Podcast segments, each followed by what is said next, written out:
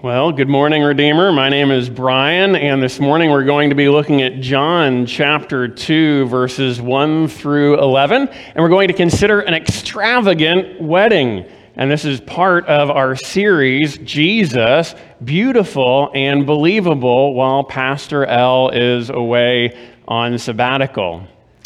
As you find your place in your Bibles in John chapter 2 or on your devices, I'd encourage you to keep them open this morning. We'll be going back to it again and again.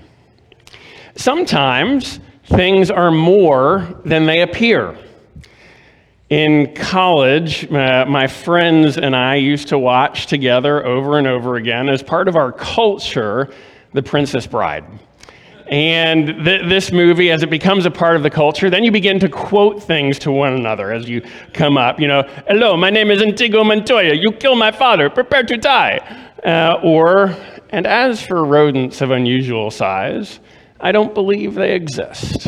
Right? It just becomes a part of your culture that way. Well, The Princess Bride came out in 1987, and it is a fairy tale.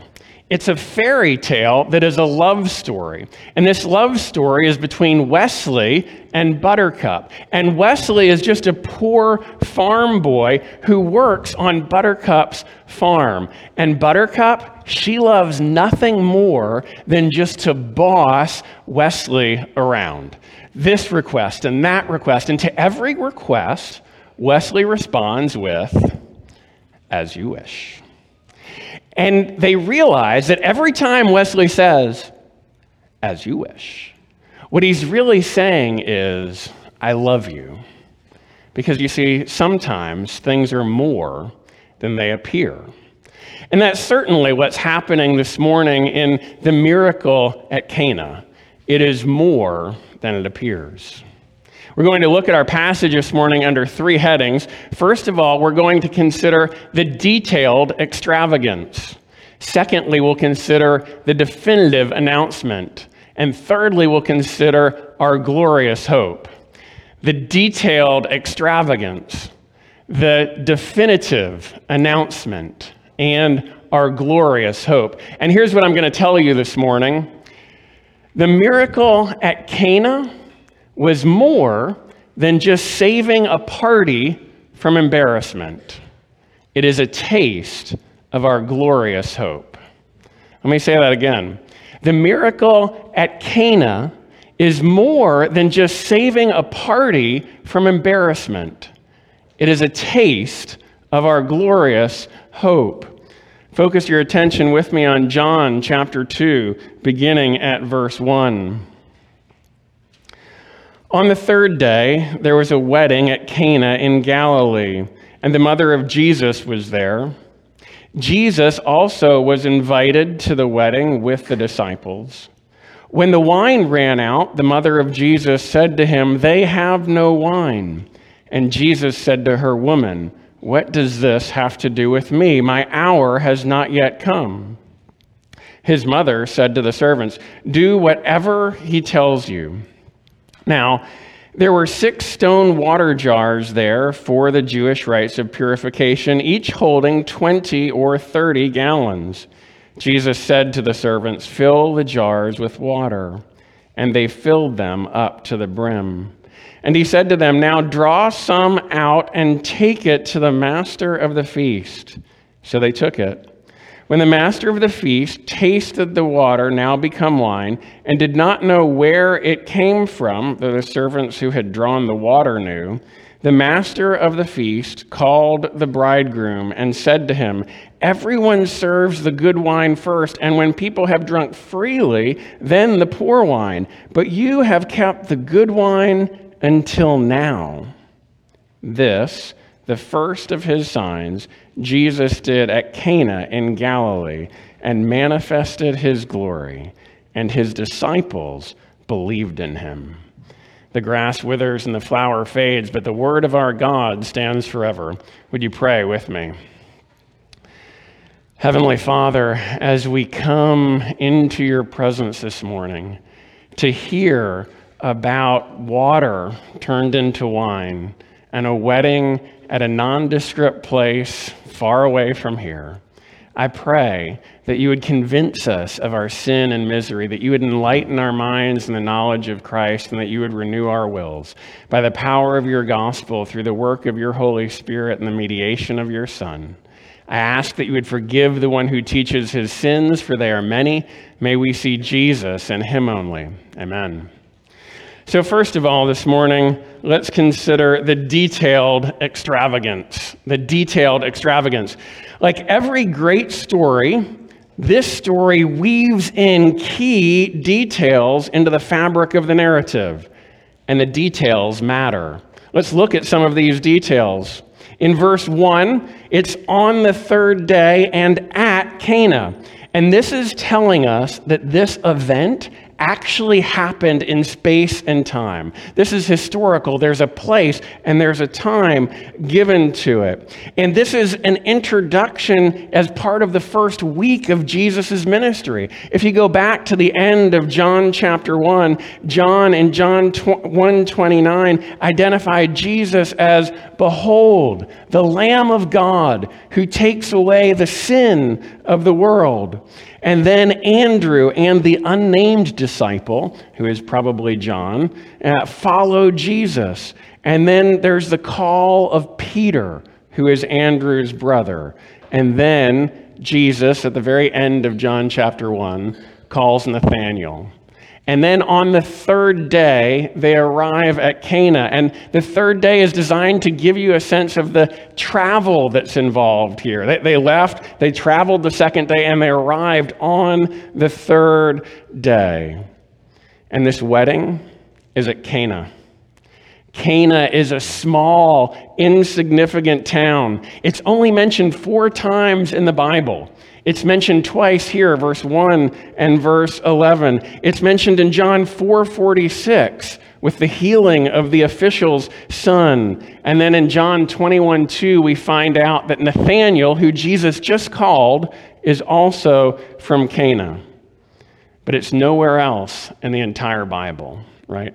This is not a well known place. It's this kind of hick town out of the way where nobody knows, where nobody goes frequently. We get the cast of characters in verses 1 and 2.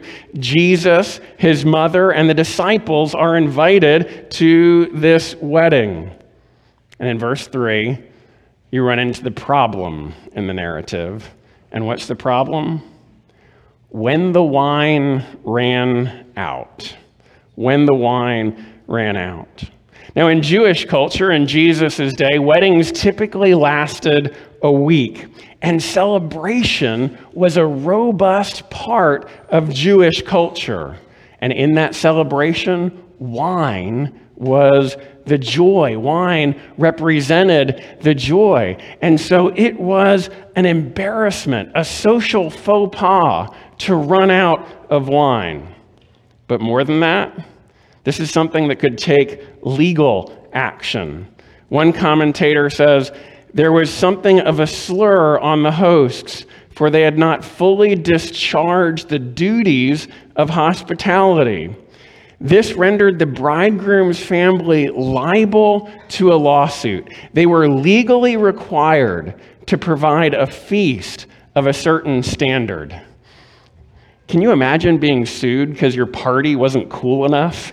Right? Like you, you run out of wine, you might get sued here.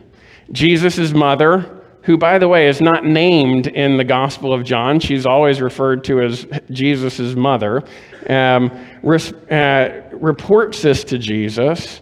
And then in verse 4, Jesus responds. And he responds, Woman. And we need to stop right there because for you and me, that may feel like a sign of disrespect. If you in public called your wife woman, you might end up on the couch for a week, right? Uh, but in Jesus' day, woman in Jesus' culture was the equivalent in the Southern culture of ma'am right? It's a sign of respect. And this is how Jesus always addresses women in uh, in the Gospels, he addresses them as ma'am, a sign of respect. And then keep reading in verse 4 Woman, what does this have to do with me? My hour has not yet come. Now, this seems like a no from Jesus. Well, you know, I'm not going to do it. But actually, there's a pattern here, and it's a well known pattern that's used in the Gospels. It's a pattern of request, rebuke, and then assistance. Request, rebuke, and assistance. So, Jesus, it sounds like he's saying no, but he's not actually saying no. He's going to insert something to correct a misunderstanding here. And that's the way Mary understands it, because look at verse 5. She tells the servants, Do whatever he tells you. And by the way, Mary here isn't necessarily thinking that Jesus is going to perform a miracle, but she's referencing the resourcefulness of this unique son that she's raised for 30 years. Verse 6 there are six stone jars. And did you see how big these jars were? They were each holding 20 to 30 gallons. That means the capacity of these stone jars was between 120 and 180 gallons. And these stone jars, verse 6, were for the Jewish rites of purification. They were made out of stone, which was a material that in Jewish culture couldn't communicate, couldn't transfer uncleanliness. And these kinds of jars and this water were typically used in cleanliness rites.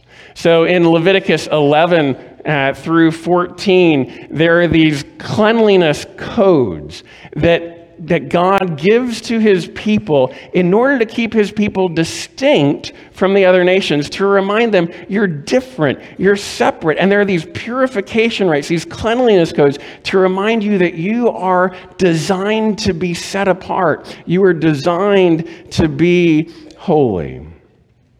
Verse 7 they fill the jars. And did you notice how full they filled them?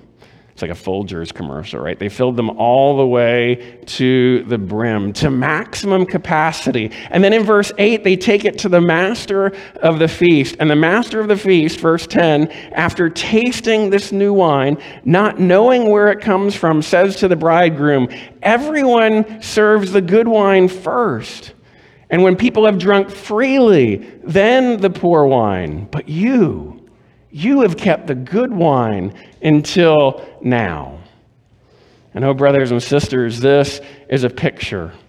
This is a picture of the abundance of God, of the extravagance of God, of the surprising goodness of God. There's a blessing in unexpected places when almost no one is watching. And this is telling us something about the character of God and his kingdom. It's saying that our God delights to give glimpses of extravagance in unexpected places. One of my favorite places in the world is Antelope Canyon. And Antelope Canyon is about two hours north of the Grand Canyon on the border of Arizona and Utah. And it's a slot canyon, and the beauty is almost indescribable. You know, pictures never really capture the full beauty of a place. Uh, and so I want to show you some pictures of Antelope Canyon just to give you a taste. Here, can I get that first slide, Andre? So here is a picture of Antelope Canyon. It's a slot canyon. You can see kind of the red lines of stratification, and there's this narrow walkway. The, the whole length of the canyon, it's about two yards to walk through. Some places a little wider, some places a little bit steeper. I, and, and light breaks through. Here's the next slide. You can see kind of walking through in the gradation, the light, the colors, it just comes alive, it dances. And then the third slide, when you look up, and you just see a sliver of the sky through all of the red and all of the beauty, right? This is Antelope Canyon. But here's the thing it's hidden. It's hidden. You could walk right by it and never know it was there. Can I get that next slide? This is what it looks like on the outside, right? It's just a little crevice in the ground. You have no idea that there is all that beauty underneath that crevice when you begin your descent. You could walk right by it, you could miss it entirely. Thanks, Andre. And John doesn't want you to miss the extravagance of this wedding. Even though many people did that day, many people kn- never knew about this extravagance. They missed it entirely, but John is inviting you in because John wants you to see that we have a God who delights to give us glimpses of extravagance in unexpected places. It's almost frivolous, right? The best wine of the feast at an unexpected time after everyone has already drunk freely, right? Um, and, and it's in an insignificant town to only a handful of witnesses, solving a problem that the bridegroom probably wasn't even aware of until it was called to his attention. And this, this is the first of Jesus' signs. And the word first here, that's verse 11, the first of his signs. And the word first here doesn't just have the sense of order, but it has a sense of the beginning, the, the fountainhead. This is the pattern, the foundation from which every other sign will flow. And by the way, the book of John is about signs. There are seven signs so designated in the book. In John chapter 2, Jesus turns water into wine. In John chapter 4, Jesus heals the nobleman's son. In John chapter 5, he heals the man at the pool. In John 6, he feeds the 5,000. He also walks on water. John 9, he heals the man born blind. In John 11, he resurrects Lazarus from the dead. And each of these is designated as a sign. And at the end of the book of John, John tells you about these signs. He says, Now, Jesus did many other signs in the presence of the disciples, which are not written in this book, but these, these seven, are written so that you may believe that Jesus is the Christ, the Son of God, and that by believing you may have life in his name. And that's exactly what happened in John chapter 2. Look there at verse 11, the very end and his disciples believed in him. Now, his disciples don't play an active role in this story. Their only job is to be a witness. And, and why would his disciples believe in him? Have you ever thought about that? Why would Jesus' disciples believe in him after he turns water into wine, right? I mean, it's not like he's uh, cured leprosy or given sight to the blind or raised the dead. He just saved a party. And let's be honest, I mean, should he really have saved a party? Right? I mean, so growing up, um, in my family culture, my family of origin, we weren't teetotalers. Mom and dad would have an occasional glass of wine or that sort of thing. Uh, I didn't have my first beer until seminary. Um, that says something about seminary, maybe. I don't know. Um, but uh, in my family of origin, it was okay to drink, but drunkenness was absolutely abhorrent. Do y'all come from families like these? Um, drunkenness was abhorrent. So in college, if you were drinking, I was silently judging you. I was silently judging you. And I, I, felt better about myself because I could look down on those who drink. I could look down on those sinners, those drunkards. Thank goodness I'm not like them, you know? It was so much the, the older brother. It was so much the Pharisee who says, Thank God I'm not like those tax collectors, right? I was justifying myself by looking down on people who did something that, well, I didn't do, right? So growing up, this sign always sort of puzzled me. Why is it that turning water into wine so that those who have drunk freely can drink even more? Why is this the beginning of Jesus' signs? And what does it say about the kingdom of God? And most importantly, why would his disciples believe in him? That brings us, secondly, then, to the definitive announcement. The definitive announcement. Look at verse 11. This, the first of his signs, Jesus did at Cana in Galilee and manifested his glory. So now we have to ask how does this sign manifest his glory? And by the way, glory is what this book is all about. It's what the book of John is all about. Can I get that next slide, Andre? In John 1:14 it says, "And the word became flesh and dwelt among us, and we have seen his glory. Glory is of the only begotten of the Father, full of grace and truth. We have seen his glory, right? This is what the book is about. He goes on to unpack, John goes on to unpack this a little bit more in verses 16 and 17. For from his fullness, from Jesus' fullness, that is, from Jesus' abundance, from Jesus' extravagance, right? We have all received grace upon grace. And then he goes on to unpack what those graces are. For the law, that's the first grace, was given through Moses, and grace and truth, that's the second grace, came through Jesus Christ. And there's a contrast here. John is contrasting the law of Moses, which is a grace, to the fullness of grace and truth in Jesus Christ. He's contrasting the Old Testament with the New Testament. He's contrasting the Old Covenant with the New Covenant. Thanks, Andre.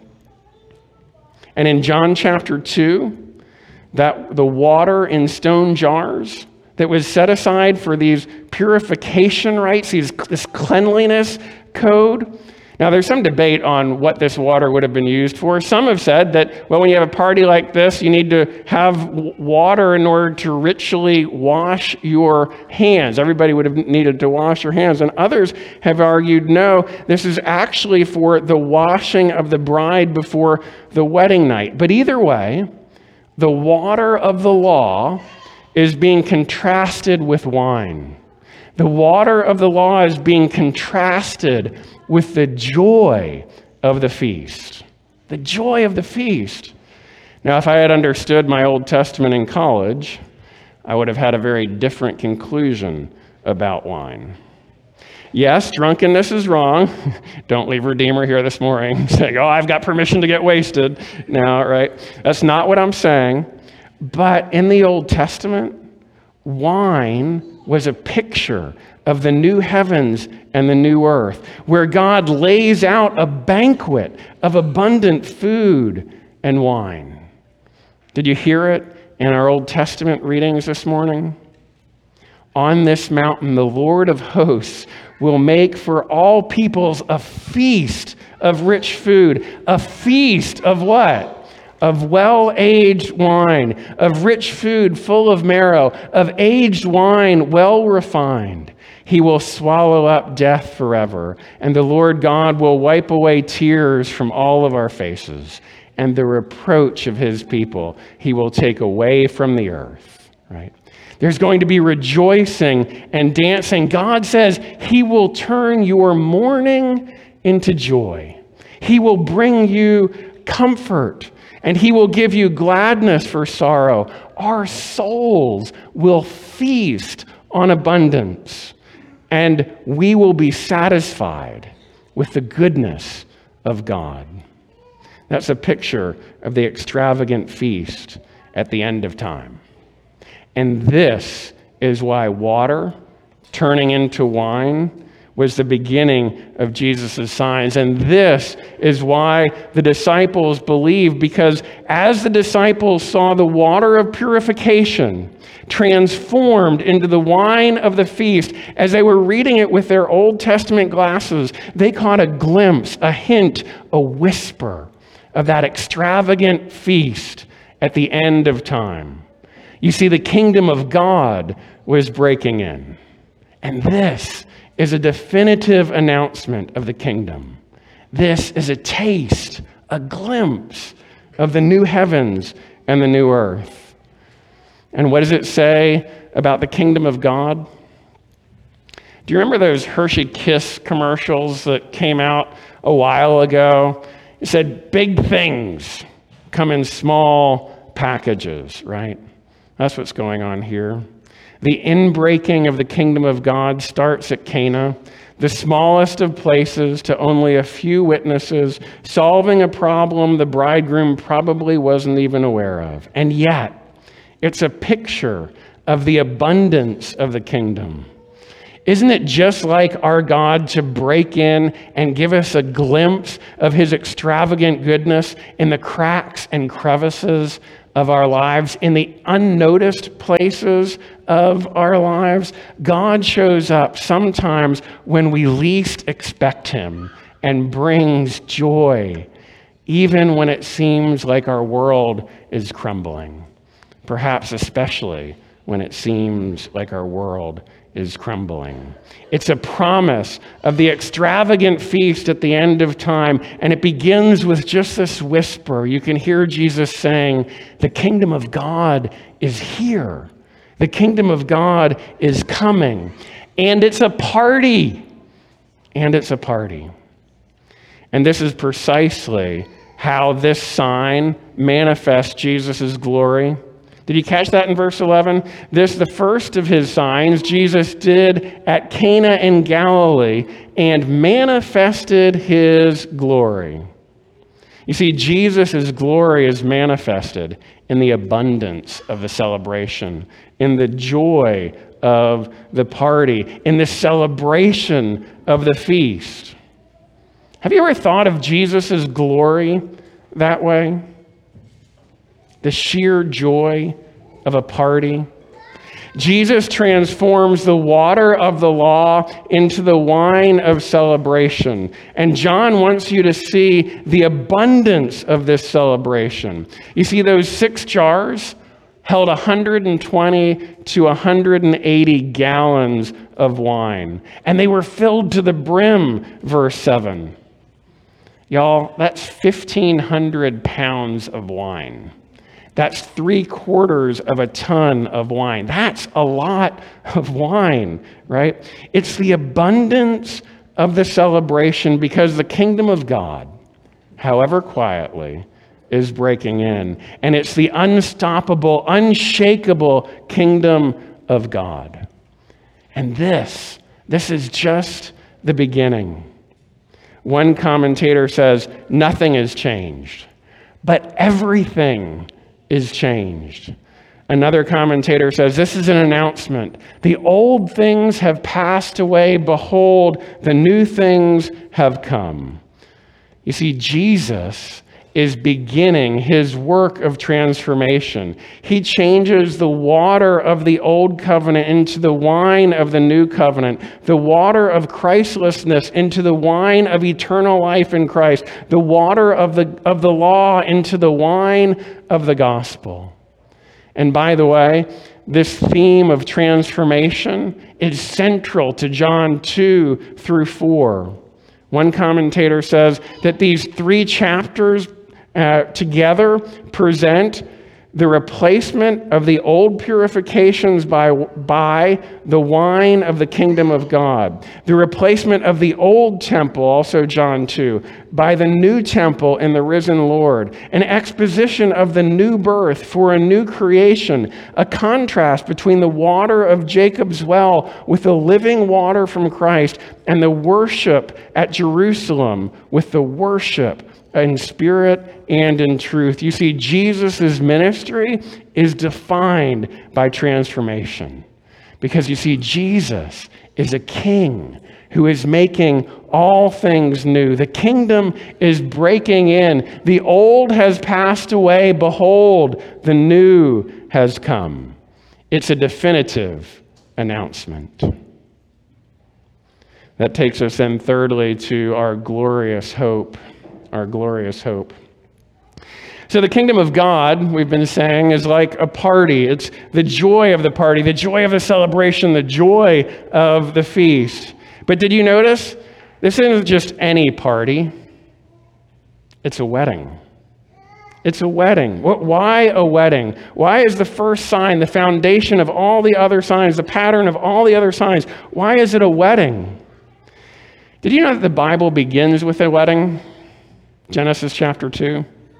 And the Bible ends with a wedding in Revelation chapter 19. And why does it begin with a wedding and end with a wedding?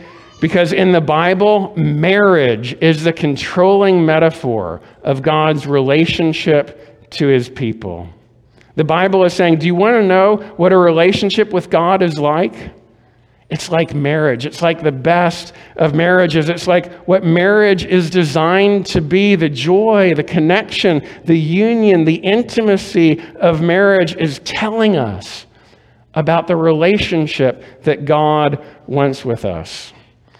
One of my favorite verses in all of Scripture comes from Isaiah 62, verse 5, and it says, As the bridegroom rejoices over the bride, so God rejoices over you. And this is the kind of language that's used throughout the prophets about God and his relationship with his people. And then Paul in the New Testament in Ephesians chapter 5 says, This mystery is profound. And I am saying that marriage refers to, it points to Christ and the church. It's a sign. Now, marriage is ubiquitous. It's been in every culture throughout time in the history of the world. It's an ongoing and perpetual institution. But it's not just that God found this cultural artifact lying around and went, you know, maybe I could explain my relationship with my people kind of like this. You know, actually, it's much deeper. You see, God invented marriage. And He invented marriage in part to explain His relationship to you right? With this ubiquitous institution that's been in every culture throughout time, God is whispering, I want a covenantal relationship with you. I want a faithful, safe, secure, vulnerable, intimate, life giving relationship with you. You see, the Bible portrays Jesus as the ultimate bridegroom. Jesus is saying, I want a relationship with you that's not just a king to a subject or a shepherd to a sheep, not just a sovereign creator to a lowly creature or a transcendent God to a finite human. Jesus is saying, I want a relationship with you that is like a husband to a wife. And Tim Keller says, there's no other religion that portrays God like that. And oh, brothers and sisters, here's the good news. If we are in Christ, if we're in Christ, then that marriage is our destiny. Did you catch it as Jermaine read our call to worship this morning from Revelation 19? Let us rejoice and exult and give him the glory. For the marriage supper of the Lamb has come, and his bride has made herself ready. Write this Blessed are those who are invited to the marriage supper of the Lamb. You see, Revelation 19 ends, the Bible ends with a wedding. Jesus is marrying his people. It's the truest happily ever after there ever was. And this is why Jesus' first sign is at a wedding. You see, the kingdom that begins in John chapter 2 culminates in Revelation chapter 19. The kingdom that breaks in in John chapter 2 comes to fruition in Revelation 19. The kingdom that is promised in John chapter 2 is realized in Revelation 19. And, brothers and sisters, if you know, right, if we can just remember that that's how our story ends, doesn't that change everything? Doesn't that change 8 a.m. on a Monday morning as kids are going back to school or Friday afternoon at 5 p.m. as you get off from work? Doesn't it change your struggles with your kids or the injustice in society, the difficulty of your job? Doesn't it give you hope? Tim Keller uses the illustration time and time again of two, two guys working in a factory right? And they're making widgets. 8, 8 in the morning to 5 p.m. at night, 365 days a year. It's dark, it's gloomy, and they're just there. They're just making widgets, one widget after the other. And, you know, the, the, the boss tells person A, right? Now, at the end of this year, 8 to 5, dark, making widgets, 365 days a year, at the end of, at the, end of the year, you're going to get $20,000. And he tells person B, tells person B, at the end of the year, you're going to make $20 million, right? Now, person A is kind of in the doldrums and just grieving. Person B, right, is over here making widgets, just singing away as happy as possible. They're doing the exact same job in the exact same circumstances, but what? Their vision of the future has been changed. And when your vision of the future is changed, when you realize that the marriage supper of the Lamb is your final destiny, that you're going to live forever in the truest fairy tale that's ever told, when that becomes real to your heart, you're going to be dancing while you're making the widgets, right? It changes our perspective. Do you know how your story ends? Can we remember just today how your story ends? But if you want to understand the full depth of John chapter 2, then you really need to understand what's being said in verse 4, right? After his mother said they have no wine, and before Jesus gifts the wine, he says to her, Woman, what does this have to do with me? And then he says this My hour is not yet come. Now, that word hour occurs 12 times in John in this particular technical manner. Sometimes it's used as a, as a way of counting time in the sixth hour and the ninth hour. But every time Jesus refers to it as my hour, he's referring to the cross. And so, why does Jesus reference the cross here in the midst of this wedding? Tim Keller suggests that Jesus is doing what single people often do at weddings, right? You're single, you've been single. Do you remember being single? And at weddings, you get that dreamy, far off look in your eye. Why? Because you're dreaming about your wedding day, you're dreaming about your future spouse. And so on this wedding at Cana in Galilee, Jesus looks down the corridor of time and sees the church triumphant. He sees all his people across time. He looks into the future and he sees you and he sees me. And he knows what it's going to cost him. He knows that he's going to have to go to the cross. And so everyone's happy, but Jesus is sad. And Ed Clowney says this. He says, Jesus sits in the midst of all that joy, sipping coming sorrow, so that you can sit in the midst of all the world's sorrow and sip the coming joy. You see, in The Princess Bride, Westley declared his love for Buttercup every time he said, As you wish. And it's a great love story but it's only a fairy tale. You see, in the Gospel of John, every time John uses the word hour, Jesus is declaring his love for you. And it's a great love story. And it's so much more than a fairy tale. It's the truest story that's ever been told. It's the story to which every fairy tale alludes. It's a story that is the pattern and foundation of all great stories. Jesus sits in the midst of all that joy, sipping coming sorrow, so that you can sit in the midst of all the world's sorrow and sip the coming joy. You see, the miracle at Cana wasn't just saving a party from an embarrassment, it is a taste of our glorious hope. In the name of the Father, and of the Son, and of the Holy Spirit, would you pray with me?